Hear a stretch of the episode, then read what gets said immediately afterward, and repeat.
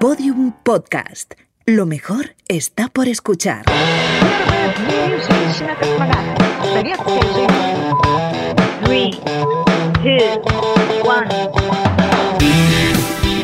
Esto es Vostok 6, el podcast de las pioneras.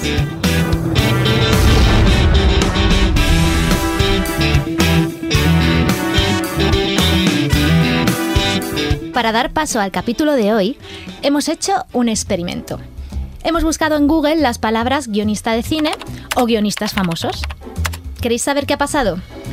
Pues los resultados son estremecedores. De la galería de destacados que hemos obtenido, hemos tenido que hacer scroll y pasar por los 40 primeros resultados para encontrar a una sola mujer. Solo 5 mujeres aparecen, de hecho, en la lista de estos 50 guionistas más relevantes, de acuerdo a los datos que valora el algoritmo, como contenido disponible online, búsquedas realizadas, etc.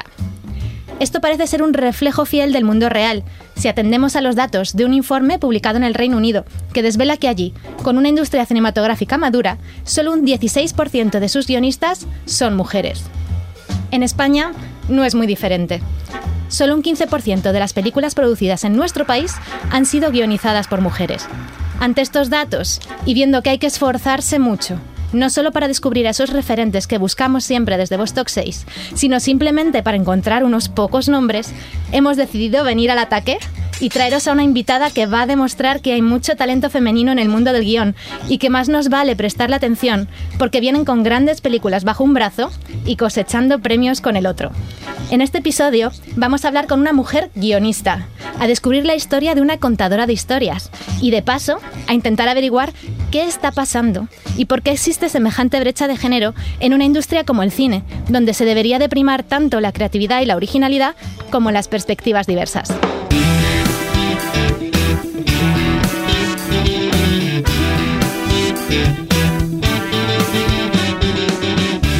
Porque, ¿cómo se convierte uno en guionista de cine? En el caso de nuestra invitada de hoy, la historia comienza cuando hace las maletas en su Zaragoza natal y se marcha a perseguir su vocación por las letras a la Universidad de Navarra, donde se licencia en comunicación audiovisual. A partir de ahí pasa a la ECAM, la Escuela de Cine y Comunicación Audiovisual de Madrid, para especializarse en su asignatura favorita, guion. Y no tarda mucho en pasar del dicho al hecho porque antes de acabar el tercer curso de la Escuela de Cine consigue su primer trabajo como guionista. Corría junio de 2008 y fue en la serie Impares. Tras participar en el desarrollo de varios proyectos, arrancó junto a sus compañeros las series La pecera de Eva y Frágiles, ambas muy respetadas en el medio. En 2013 da el salto al cine, aliándose con Rodrigo Sorogoyen, que a partir de entonces ha sido su compinche y con el que ha creado los guiones de Stockholm, Que Dios nos perdone y más recientemente El Reino. ¿Y qué respuesta han recibido? Pues un huracán de premios y nominaciones en los principales festivales cinematográficos de España. Nuestra invitada es ganadora de un Goya, un premio Feroz, una medalla del Círculo de Escritores Cinematográficos, un premio en el Festival de Málaga y ¿Qué más podemos decir? De Zaragoza la alfombra roja por la magia de las palabras. Hoy tenemos la suerte de poder hablar con una narradora profesional. Bienvenida Isabel Peña. Muchas gracias, qué bonito cuento has contado. Hemos intentado estar a la altura de, la narradora, ha sido duro. ¿eh? bueno, Isabel, defínete a ti misma. ¿Quién es Isabel Peña?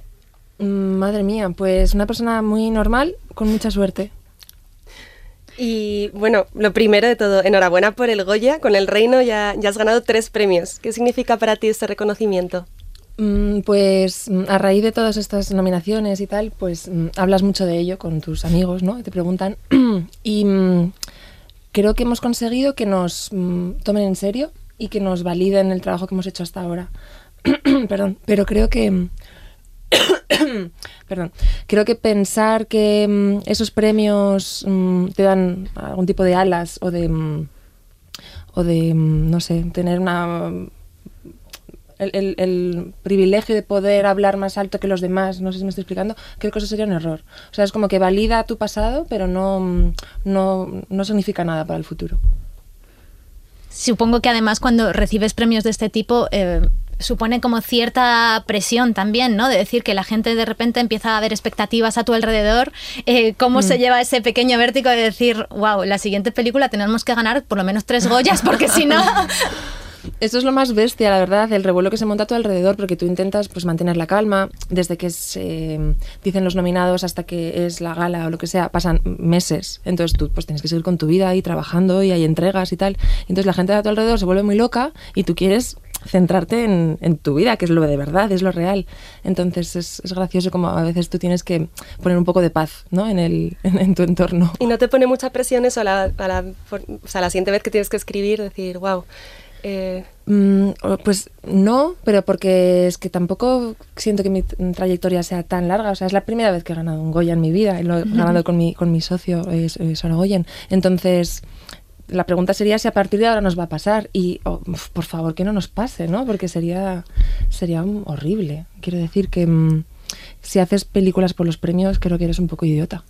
Que en una entrevista decías que ya estabais preparando algo nuevo. Sí, claro, es que sabes qué pasa, que, mm, que el tiempo eh, personal de uno pasa mucho más lento que ¿no? el de los demás cuando te, acaban de conocer. Entonces, claro que estamos pensando en lo siguiente. De hecho, nuestra próxima peli ya está mm, acabando de montarse ah. y nuestra siguiente peli ya está escrita. Entonces, ¿no nos puedes dar un, spoiler? Eh, no, bueno, pues el corto mm, es de Rodrigo, eh, o sea, quiero decir, escrito por Rodrigo, dirigido por Rodrigo, y es un pedazo de corto, es brutal. De hecho, ahora mismo mi socio está volando hacia Los Ángeles porque está nominada a un Oscar y, y yo estoy pues muy nerviosa es como si mi hijo optara a un Oscar, estoy muy orgullosa de él. Entonces, bueno, el corto, si los que lo hayáis visto, pues es una bomba y entonces surgió la mm, posibilidad de continuarlo en largometraje y además si lo queríamos hacer teníamos que hacerlo ya aprovechando todo el tirón, etcétera. Entonces, en muy, muy pocos meses escribimos un guion, buscamos la pasta, aparecieron unos socios maravillosos que nos han ayudado un montón y ya está rodada, ya está casi montada. ¿Suele pasar eso? ¿Suele eh, venir una idea por un corto y luego se convierte en una idea más grande, un largometraje? ¿O es, sois vosotros que os nace así la inspiración? Mm, pues sí que es habitual y, mm, y, de hecho Stockholm, que es nuestra primera peli, nuestro hijo pequeño, em, nació como un corto. Yo me acuerdo que estábamos trabajando en, en, la productora en la que nos conocimos, Rodrigo y yo, y, mm, y entonces un día me contó una historia y que bueno, una idea que tenía para un corto que era, ¿qué te parece esta idea? Un chico conoce chica que acaba con ella como acaba la peli. Y me pareció pues súper atractiva eh, como experimento. Y entonces escribimos un guion de unas 18, 19 páginas y cuando estaba acabado el corto, que no estaba mal, pero bueno, era un poco, pues, supongo que ingenuo y moderno además, como, como tocaba en ese momento, em, pues fue Rodrigo el que me dijo, ostras, ¿y si, y si lo hacemos en largo? Y yo pensé, este chico es un culo inquieto, qué necesidad, vamos a rodar el corto y luego ya veremos, pero como casi siempre, eh, me convence de las cosas y, mm, hicimos, y escribimos el largo y fue, fue mm, una especie de máster en guion porque el, del punto de partida al final era fácil, ¿no? Relativamente llegar. Lo difícil era, de hecho, desarrollarlo, ¿no? Entonces aprendimos un montón y luego se convirtió en nuestra primera peli. Y además, vaya peli, ¿no? Lo estábamos comentando antes, que, que juega muchísimo con el espectador, que nunca sabes qué tipo, qué género de película estás viendo. Es una película de terror, es una película romántica y te, te hace dudar todo, el rato, hasta, no vamos a hacer spoilers, eh, pero vamos, es muy única. Incluso, incluso comentábamos que a veces te sientes como mujer, nos sentíamos un poco identificadas en el sentido de a veces pasas miedo o infundado no, ¿no? Eh, en este tipo de situaciones. O sea que sí, enhorabuena. Gracias. Y sobre todo también como las expectativas que se tienen sobre ella, ¿no? Sobre ella y barra a todas nosotras. Sí, sí. El hecho de que... Estás juzgando a los personajes todo el rato sin darte cuenta y vas avanzando en la historia. Pero vamos a remontarnos un poquillo a, esa Zaragoza con una pequeña Isa con sus sueños en la cabeza. ¿Cómo empieza toda, toda esta historia del cine? Pues yo qué sé, es una mezcla de muchas cosas. Eh, creo que la principal es que mis padres, sobre todo mi padre, eh, es un cinéfilo empedernido, o sea, roza la enfermedad. y entonces en mi casa siempre ha habido VHS. Y mm, mi padre tiene un despacho con todas sus pelis y, mm, Y entonces enlazo con el segundo concepto, que es que yo soy hija única, entonces he pasado mucho tiempo sola en mi casa, desde muy pequeña mis padres trabajaban los dos y no sé, pues lo típico, Navidad, de Semana Santa, ¿no? Pues yo en mi casa, metida. Y claro, yo iba al despacho de mi padre y yo veía todas esas portadas pues de Hitchcock y de Truffaut y tal, y decía, sabía que eran pelis de mayores, pero, joder, es que eran muy atractivas. Y entonces me acuerdo, pues eso, que yo veía, pues vi psicosis eh, siendo terriblemente pequeña, por ejemplo, y y un montón de pelis que luego, de hecho, tengo que volver a ver porque no había entendido nada, pero supongo que algo se estaba quedando ya como en mi cabeza. Entonces supongo que la mezcla entre em, aburrirme mucho porque no tenía nadie con quien jugar, ver muchas pelis y estar muy, muy mm, familiarizada con ellas desde el principio y, y, buscar esa emoción de alguna manera, pues supongo que mm, todo eso fraguó de alguna manera. ¿Y pensaste desde el principio en ser guionista? Cuando estudiaste comunicación audiovisual, ¿pensaste ¿Tenías claro que serías hmm. narradora de historias o...? Pues es que yo creo que no me atrevía ni a decirlo en voz alta, pero en el fondo sí que lo sabía. Pero claro, era algo tan, mm, tan concreto y tan difícil de llegar a, que se convirtiera en una realidad que yo creo que fui eso, como dando los pasos, pero sin decírselo a nadie. y, mm, y hasta ahora. ¿Por qué? ¿Qué te decía la gente o incluso tus padres cuando les decías voy a estudiar cine? Mm, claro, es que ahí llegamos a, a, un momento en el que yo nunca les dije a mis padres que iba a estudiar cine. Mis padres me acuerdo que querían que yo fuera, que estudiara Derecho y, yo no lo veía nada claro. Odio hablar en público. Bueno, de hecho, esto está siendo una tortura china. es broma, es muy agradable. Em, pero vamos, que no me veía, no, no, no, me, no pegaba nada conmigo. A mí lo que me gustaban eran las pelis de abogados, ¿no? No, no ser abogada. Entonces, después de algunas negociaciones, pues llegamos a una especie de mm, punto medio que no sé a quién queríamos engañar, que era, pues voy a estudiar periodismo, ¿no? Que no es cine, no es derecho, pero bueno, es una cosa como más seria o más, em, bueno, no sé, creo que tenía sentido el plan, eh, vamos, la mentira. Y entonces nada, me fui a, mm, eso, a la Universidad de Navarra. Creo que quizá el paso habría sido ir a Madrid o Barcelona, pero no sé, ah, no me atrevía del todo o me da un poco de pena también dejar a mis padres, no sé. Entonces este punto medio que era Navarra donde al final pues fue una gran decisión porque mis grandes amigos los he conocido allí y siguen siéndolo. Y mm, entonces nada, en tercero era el momento en el que tú ya tenías que, digamos, firmar el papel que te decía, estudias periodismo, pero como tenía medio buenas notas y tal, pues eh, me fue muy fácil hacer comunicación y entonces lo dije a mis padres por teléfono, cuando ya era una realidad y pues los pobres lo tuvieron que, que asumir. Asumir. Sí, de, me paso a comunicación clock, ¿no? sí, me acuerdo que estaba de Interrail con una amiga y entonces lo dije como desde, no sé, Por pues, cierto, Italia. Aquí no me podéis buscar. con un par de copas de lambrusco en el cuerpo, ¿no? ¿Y crees que hace falta estudiar eh, comunicación o estudiar guion para acabar siendo guionista o, o es un poco mm. más algo que tiene que ser vocacional, llevar dentro de ti como esa fiebre? Pues lo importante es la vocación y que te guste más que nada en el mundo entero. ¿Cómo tienes que ser? Creativa, me imagino, súper creativa. Pues sí, creativo, observador, curioso, no juzgar y tener la piel un poco dura, porque, mm, porque te llevas muchas, eh, no sé, te defraudas a ti mismo todo el rato, te defraudas a los demás, te defraudan los demás, no sé, es como, mm, no sé, que tienes que tener un poquito de aguante y de paciencia. Entonces, más que estudiar, que la verdad es que mm, no. Lo que sí que es maravilloso es estar en una escuela de cine y, mm, y ver el ambiente y conocer a gente y hablar de cine todo el puñetero día y, mm, y, si tienes suerte, como yo, porque lo primero que he dicho cuando llego aquí es que tengo mucha suerte, conoces a tu gente, a tu equipo, o sea, formar, creo, formar una especie de equipo eh, en una escuela, eso es es que son, vamos, la matrícula es baratísima, ¿no? Si, si, lo consigues. Y entonces en mi caso yo conocí a Rodrigo y, y él ya había formado ¿no? su propio equipo y me... Bueno, pues a, raíz de trabajar todos juntos, yo también he llegado a formar parte como de esa especie de familia extraña que somos entre el músico, el montador, el, el, director de foto y muchos otros más, y, y nosotros dos. ¿Y todavía no habías acabado tus estudios cuando te, te llamaron para para tu ofrecieron tu primer trabajo, ¿no? Como guionista. Sí, me acuerdo, es que estábamos acabando tercero, entonces claro, digamos que el, el, el, abismo que se abre en cuarto de carrera yo lo había tapado porque yo ya iba a estudiar otra cosa, ¿no? Entonces no, no, me tuve que enfrentar en cuarto de carrera como todos mis, mis amigos a ese momento de buscar trabajo. Pero claro, tercero de escuela ya era el momento, o sea, no puedes seguir así toda la vida. Y entonces... Eh, sí, pues un par de meses antes de acabar, eh, me encontré con Rodrigo por la calle, de hecho. Él había codirigido Ocho Citas, una peli, mm, bueno, pues de ocho citas entre tal, que había funcionado bien en taquilla y entonces se había convertido en una especie de mm, especialista en guiones de citas y, mm, y había conseguido un trabajo en una productora donde se hacía en pares la serie esta de citas. Y entonces, nada, yo me acuerdo que llegaba tarde a volver una película al videoclub y nos encontramos, hacía mucho que no nos veíamos y me dijo la famosa frase que luego he escuchado muchas más veces de estamos buscando guionistas chicas y mm, entonces sí quería hacer la prueba para mm, entrar a formar parte del equipo de guionistas y la hice y entré.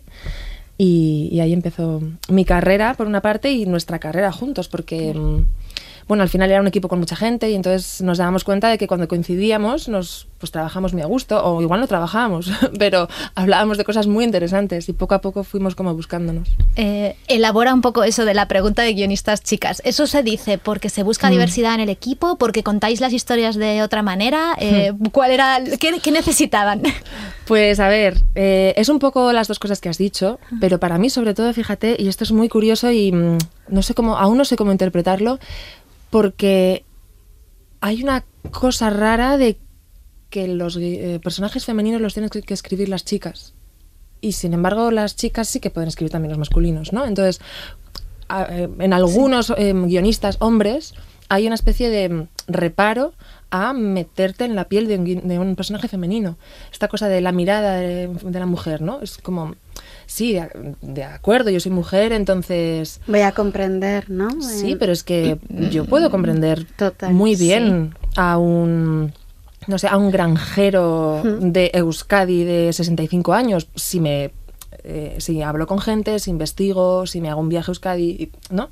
Entonces me llama siempre mucho la atención como algunos, insisto, eh, no todos, pero algunos hombres guionistas quieren llamar a mujeres guionistas para que pongan su mirada en esos personajes femeninos a los que a ellos, por algún motivo, les da mm, respeto, reparo o, o simplemente no les apetece meterse. ¿Y crees que puede ser este el origen de que haya menos protagonistas mujeres en general en, en la televisión y en el cine?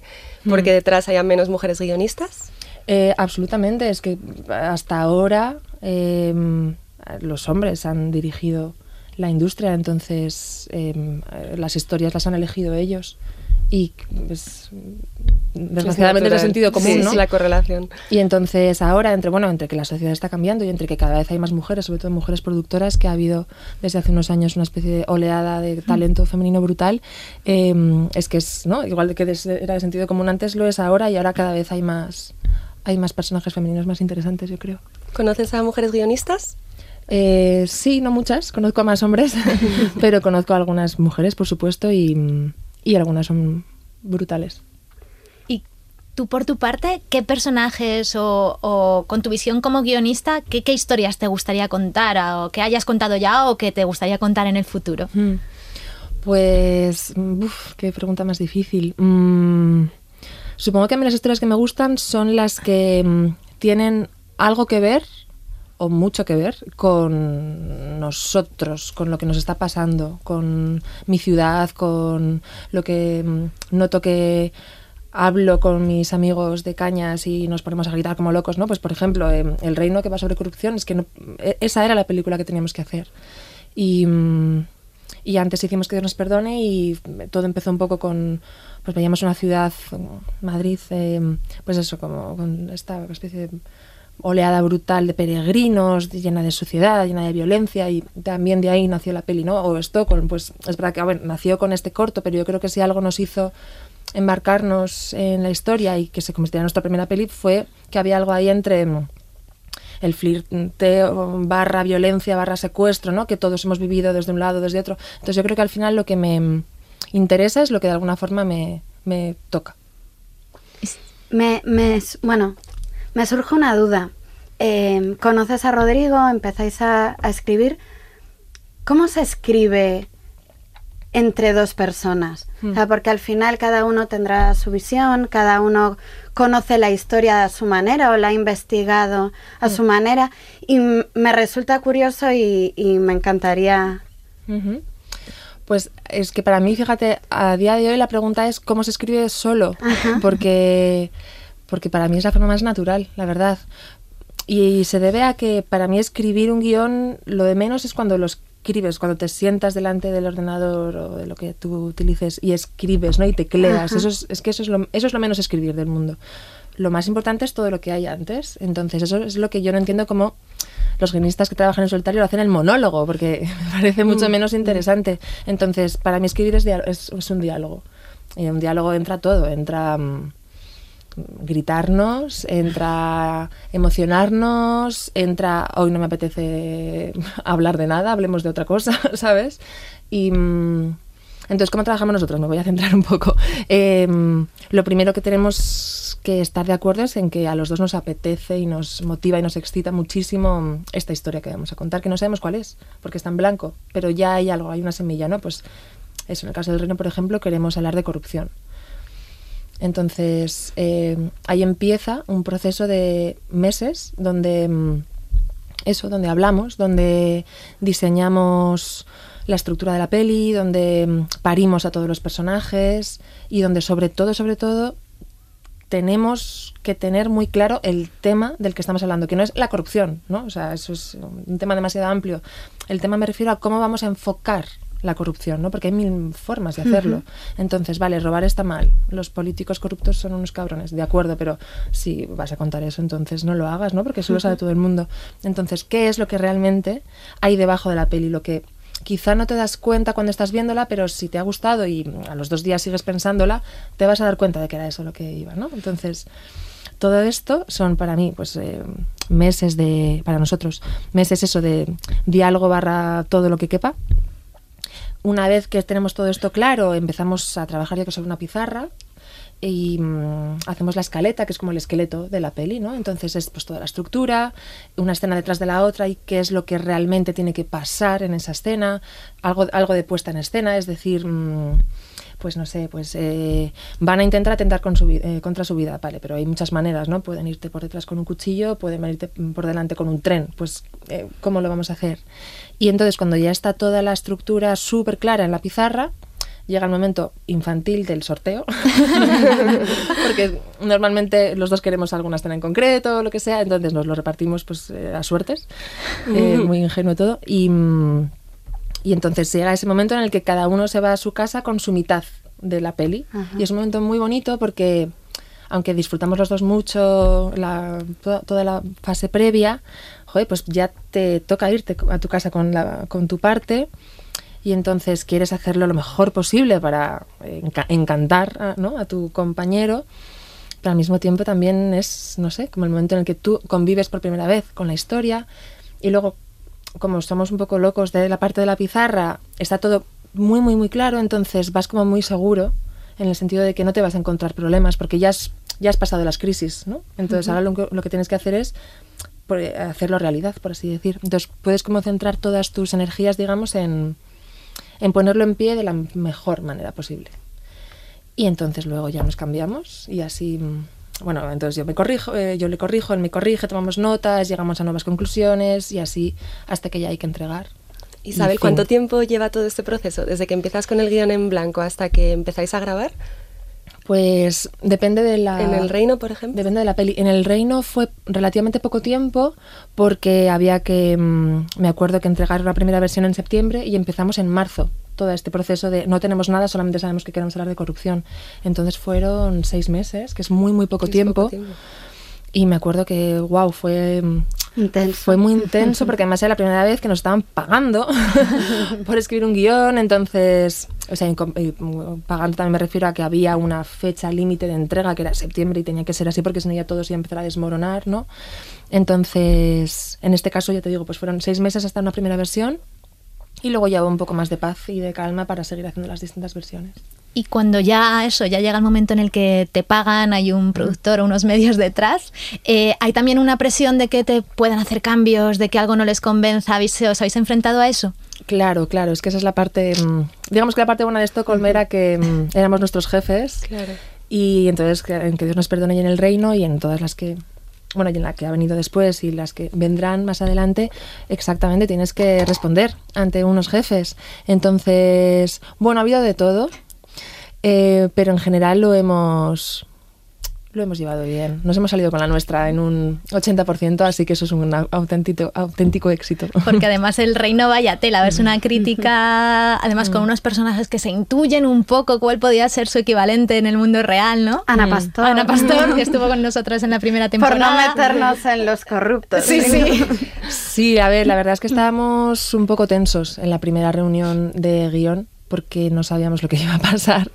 Y nos llevamos la, de verdad, ¿eh? maravillosa sorpresa de que nuestros socios de Warner, de Antena, de Tornasol, por supuesto, que siempre han estado muy a tope con la peli, eh, no se metieron, o sea, no, no, fueron censores en absoluto. Mm, nos apoyaron.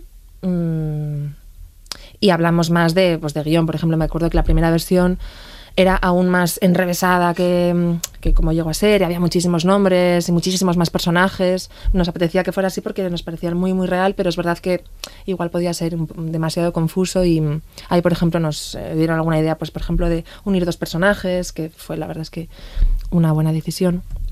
Pero no se metieron demasiado, aunque sí que voy a decir que con la última escena hubo algunos, algunos choques, algún intento de, bueno, de cortarla bastante, pero aguantamos y estoy muy orgullosa de haber aguantado. Pues enhorabuena.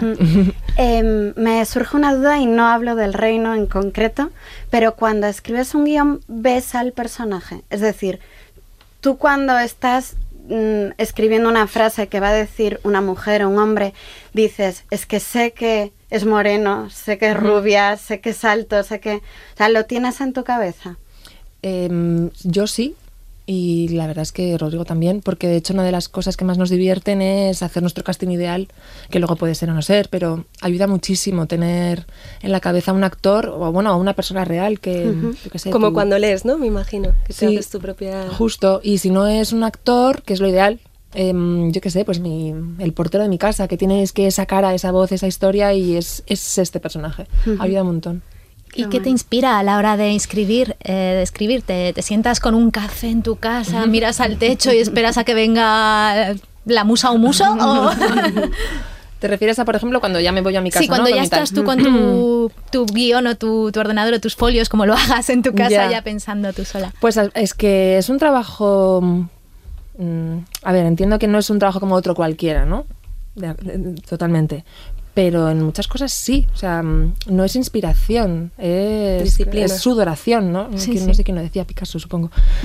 Como todo, pero mm, sí, es que metes muchísimas horas delante de tu ordenador, entonces a veces viene la musa, sí, pero casi siempre lo que viene es una mezcla entre mm, oficio, o sea, oficio quiero decir, pues ya cierta experiencia, eh, necesidad de entregar Creo que el hecho de disfrutar mucho del trabajo hace que todo sea mm, mucho más divertido. El café ayuda pues, siempre, eh, buena luz, no sé, es una mezcla de muchas cosas, pero de verdad que luego al final del día es, es meter muchas horas y sobre todo es probar y probar y probar y reescribir y, y, mm, y ser muy exigente contigo mismo. Mm. ¿Y ha habido algún momento que hayas dicho, esta escena que me ha tocado, ¿cómo salgo de aquí? Ojalá me hubiera tocado la de Rodrigo. Era la fácil. Mm, muchas veces. sí, muchas veces. ¿Y compartes con alguien? Porque también me imagino que llega algún momento que pierdes la perspectiva, ¿no? A la hora de escribir. Mm. O mm, a veces necesitas algún punto de vista de otra persona. ¿Compartes con alguien aparte de con Rodrigo en algún momento? ¿O es algo...? Perdón. Em, sí, absolutamente es hiper necesario compartir o sea, desde pedir ayuda a bandera blanca hasta, hasta dar a leer a la gente para, para ver cómo, cómo se entiende. Sí se entiende, porque hay veces que tú crees que se entiende, pero no. Bueno, eh, en fin, todo esto. Entonces yo tengo un lector estrella que es mi novio, que no tiene nada, nada que ver con, con esta profesión, em, y lo agradezco todos los días, y que es un espectador de primera categoría porque le encanta el cine y, no le gusta todo el cine, entonces es crítico y, mm, y sobre todo pues como mm, yo creo, creo, que me quiere, pues quiere lo mejor para mí, entonces es muy sincero, ¿vale? Entonces esta mezcla de cosas hace que, mm, que sea mi lector estrella. Ah, vamos, también para Rodrigo, a Rodrigo también le gusta mucho cuando, cuando nos lee él y, y suele hacer unos, unos análisis eh, muy certeros a veces dice cosas eh, que quiero estrangularle porque no es lo que yo quiero que piense, pero, pero lo piensa porque tiene su propia em, for- forma de pensar. Y entonces él es mi primer lector siempre. Y luego Rodrigo y yo tenemos algunos compañeros, guionistas o escritores o tal, a los que siempre también les damos, les damos a leer y, y al final haces un Frankenstein de todas las notas, ¿no? de todos los inputs que, que te está dando esta gente, pero luego tienes que, claro, em, Usar tu criterio. totalmente, al final es lo más importante. Mm, Interesante. A todo esto, qué bonita la declaración en los Goya cuando recogiste el Goya a tu chico.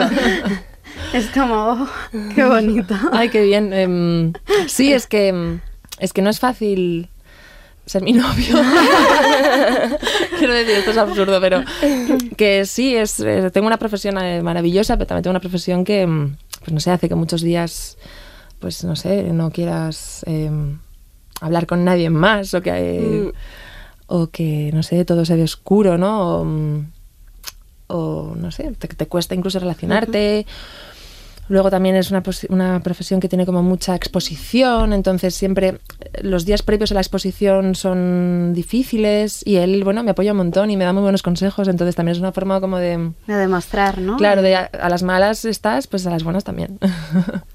¿Y qué le dirías a alguien que, que te esté escuchando y diga, wow, qué, qué interesante, pero a la vez sé que es un mundo difícil? Alguien que quiera ser guionista y todavía se lo esté planteando, ¿cómo le animarías para, para que se eche adelante? Pues es que, mm, pues le diría que cuando las cosas van bien, eh, es que es el mejor trabajo del mundo. Entonces merece tanto la pena intentarlo. Y a veces para intentarlo tienes que dar un salto que da mucho vértigo, que es el de apostar por tu proyecto. Y mm, ese momento es vital. Y nosotros lo hicimos con Stockholm. em, sacamos nuestros ahorros y produ- produjimos nuestra peli. Y es lo mejor que mm, hemos hecho, nunca.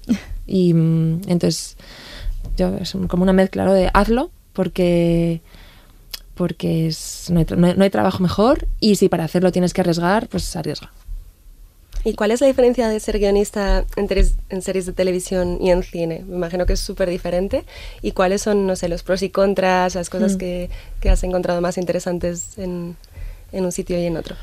Pues los pros, mm, supongo que mm, supongo que tienes como mucho, depende de la serie, ¿eh? es que claro, son todas eh, muy distintas, pero si caes en una buena serie, los pros son que hay mucho más tiempo para desarrollar los personajes. Entonces eso es mm, gusto absoluto.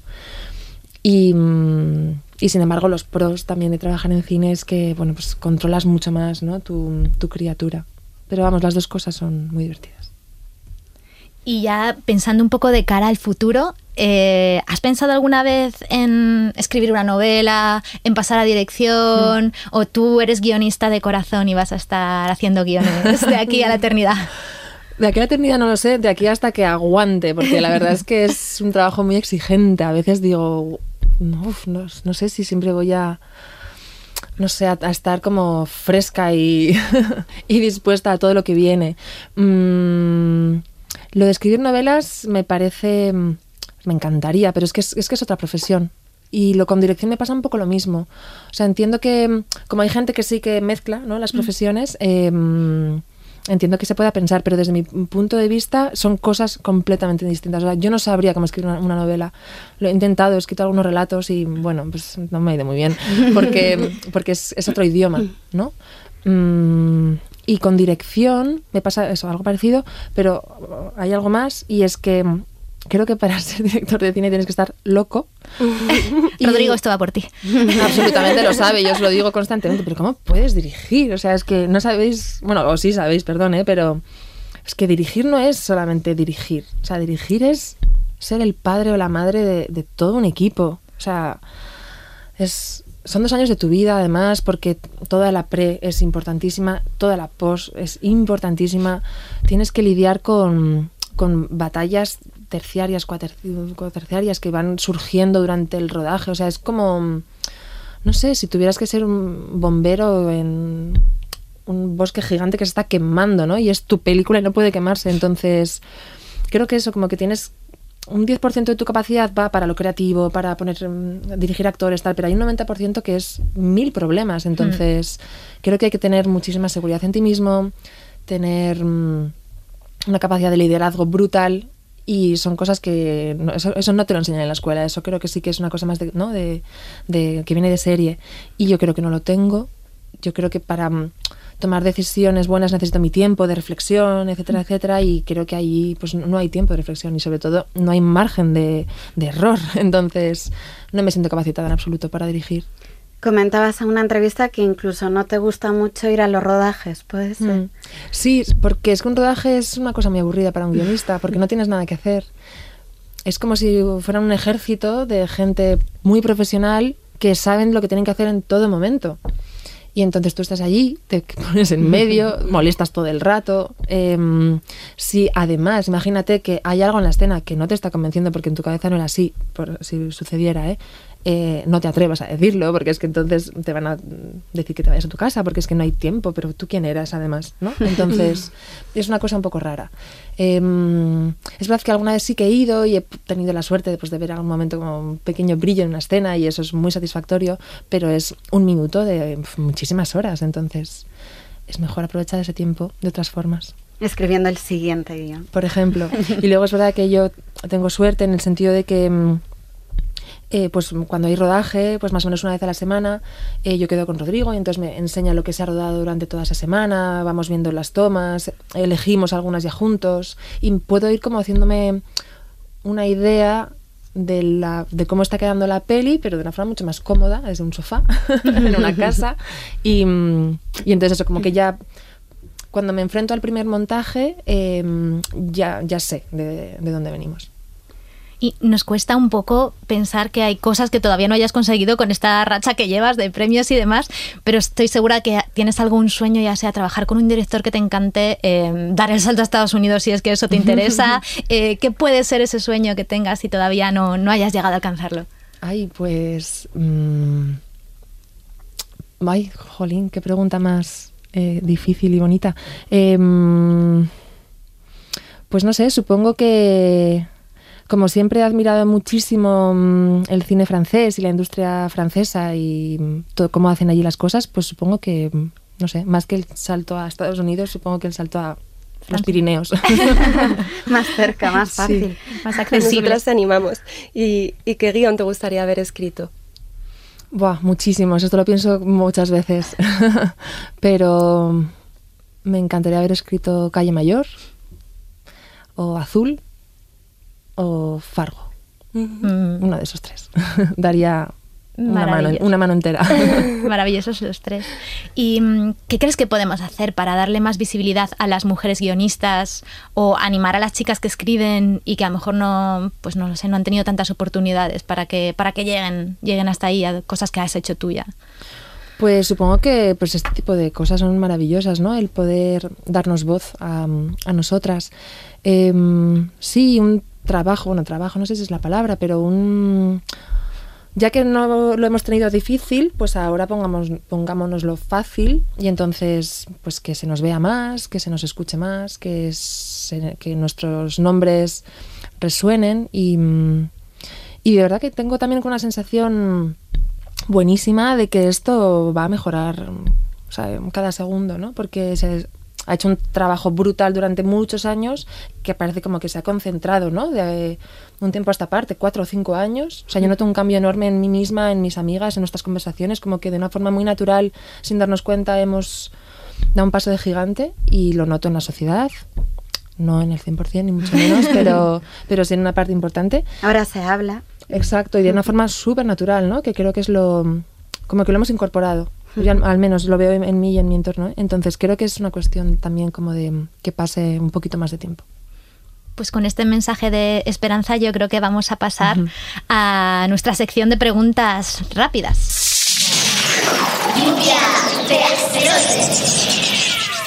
La primera pregunta, Isa, ¿cuál es tu superpoder? Mi superpoder. Tienes muchos. No, tengo uno muy inútil y es que cuento muy rápido las palabras de las letras. ¡Wow! Hay que hacer una prueba. Venga. no podríamos comprobarlo, pero. Sí, es absurdo, pero es divertido. ¿Con qué personaje histórico o actual te irías de cañas? Con Patti Smith. Qué bueno el libro, sí. además. Sí, Patti Smith. Ahí coincidimos totalmente. ¿A quién le darías un buen zasca? A Rafael Hernando. ¿Cuál ha sido tu juguete favorito de pequeña? Pues montarme culebrones con Kenny Barbie. ¿Acababan bien o...? Nunca, jamás. O sea que ahí empezaste creando historias, ¿no? Las muñecas. Sí, además hay historias como... No eran para una niña. Y si no hubieras sido guionista, ¿qué, qué habrías sido? Pues me habría gustado ser periodista de investigación. Mira. ¿Quién fue tu referente cuando eras una niña?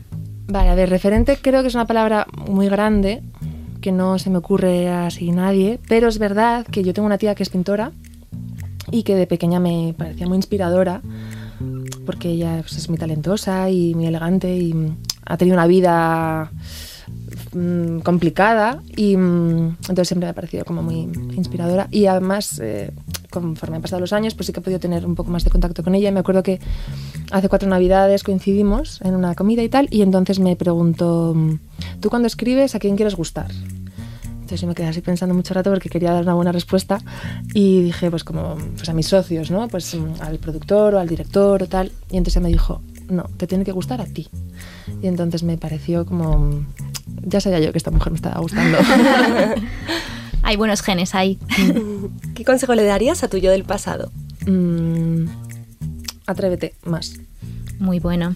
Y por último, bueno, vamos a ver si nos pones tú deberes a nosotras. Eh, ¿A quién crees que deberíamos de traer a Vostok 6 en una próxima entrevista? Pues o a mi tía, la pintora, o, o a la pareja mm, Celia Rico y su productora Sandra. Celia Rico es la guionista y directora de Viaje, al- Viaje al cuarto de una madre, que mm, me ha parecido una de las mejores películas de este año, 2018. Y además he tenido pues, la oportunidad de coincidir con ella en Saraos y hablar un poquito de cine y hablar un poco de nosotras. Y, mm, y me parece, bueno, pues que es una chica que ha estado ocho años em, trabajando en esta peli. Y ocho años son muchos años, o sea que ha demostrado mucha capacidad de trabajo, mucha paciencia y mucha confianza en sí misma. Y, le ha salido una peli brutal. Y, y Sandra, que es la productora con la que además mm, eh, estoy trabajando ahora, em, me parece es una mujer con mucho, mucha personalidad y mm, las productoras que me inspiran, ¿no? que son las que saben de todas las fases del, del cine, incluyendo el guion y mm, eso, saben mucho de guion y dan muy, muy buenas notas y hacen una buena pareja ellas. Mm, muy buena pinta. Nos quedamos con ganas de conocerlas. Sí, sí. Estamos testeando una nueva pregunta. Em, últimamente supongo que te habrán hecho varias entrevistas por, por el Goya o por las anteriores nominaciones. ¿Hay alguna pregunta que dices, eh, falta que me la pregunten? ¿Hay, ¿Hay una pregunta que me gustaría que saliera en las entrevistas? ¿O al contrario, hay una pregunta que no me gusta y sale siempre? Hmm. Vale, la segunda respuesta es más fácil. Eh, hay una pregunta que me parece absurdísima y que además justo después de cuando te dan el Goya, yo no lo sabía, nadie me lo había advertido, pero estás eh, una hora y cuarto dando vueltas por entre bambalinas respondiendo a periodistas, ¿no? Ajá. que es mucho tiempo y que además tienes mucha sed y te quieres sentar porque el Goya pesa mucho, porque estás muy nerviosa y porque quieres ver el resto de eh, nominaciones, bueno, da igual. Y entonces me preguntaron unas 24 veces, y no es una exageración, ¿qué se siente cuando no has ganado un Goya? Y mm, me- igual también fue la acumulación ¿no? de las veces que me preguntaron, ¿pero qué se siente? Pues tú qué crees. Mírame la cara, ¿no? De... Pues ¿Me ves alegría, triste? absolutamente. Entonces me parece una pregunta retórica y me da mucha rabia mm, desperdiciar nuestro tiempo con preguntas retóricas. Bueno, me alegro de que no se le hayamos preguntado. Pues muy bien, muchísimas gracias Isa por haber venido, por a- habernos contado tu historia. Eh, sabíamos que iba a ser una entrevista inspiradora porque con una narradora como tú no podía ser de otra manera, pero ha ido mucho más allá. Muchísimas gracias por haber venido a vosotros seis. Gracias a vosotras. gracias. Eh, hacemos un minuto de recap. Eh, yo de, de, tu entrevista, Isabel, la verdad es que me parece un mundo alucinante que no tenía ni idea de cómo funcionaba. Y todo ese proceso creativo eh, previo a, a, la escritura y eh, sentarte con alguien, compartir tanto, me parece maravilloso. Y eh, pues enhorabuena por tu profesión porque creo que has acertado. Y luego, pues esa eh, lucha constante, ese trabajo constante, esfuerzo que se te ve al, al hablar y a contar eh, pues eh, tu trabajo y tu pasión al, al, contarlo es increíble. Así que mm, yo me llevo toda la inspiración hoy del yo, mundo. Yo creo que de aquí nos van a salir un montón de guionistas, porque a mí me han mandado ganas a mí. Totalmente. Total. Es que además eh, a mí me duele mucho cuando hablas con un montón de gente que está clarísimo que está en profesiones que no es lo suyo, ni es lo que querían, ni y mola tanto cuando escuchas a alguien decir, es que lo que hago es que es lo mejor del mundo y lo tengo clarísimo y me hace feliz. O sea, que enhorabuena por, por, estar donde estás y estamos deseando ver a dónde llegas y tus próximos trabajos. Y sí, y ya que, como decías, que ya que lo hemos tenido muy difícil, que ahora nos lo pongamos todas fácil, ¿no? Y nos ayudemos. Y... Total. Más mujeres en guion, en dirección y en todas partes. Sí, en todas partes. Y bueno, muchas gracias a vosotras porque mm, ha sido un placer hablar con vosotras y, no sé, notar como se, seis ojos súper... un poco seis ojos mirándote todo el rato, esperando No, que pero como con comunicación con todas las partes de vuestro cuerpo, no sé, que ha sido muy, muy agradable, así que muchas gracias por invitar. Nos Muchísimas gracias. Isabel. Gracias. Pues hasta aquí hemos llegado con Isabel Peña, de la que somos fans absolutas, ahora incluso más. Y nada, otro episodio más de Vostok 6. Nos presentamos. Yo soy Andrea Barber. Yo soy Paloma Barreiro. Y yo soy Patricia López. Os recordamos, como siempre, ahora estamos en Podium Podcast. Nos podéis encontrar ahí, además en todas las plataformas de podcast, yo creo que deben existir en el mundo. Y en redes sociales, Twitter, Instagram. En Vostok 6, eh, pues como lo estáis viendo, estáis escuchando esto, lo tenéis en la pantalla, miradlo, no, no, no os volváis locos con letra. Y encontradnos, dadnos sugerencias, consejos, eh, decidnos a quién os gustaría que trajéramos al siguiente programa, porque toda la inspiración es buena. Eso es, nos vemos en el siguiente programa. Muchas gracias. Adiós.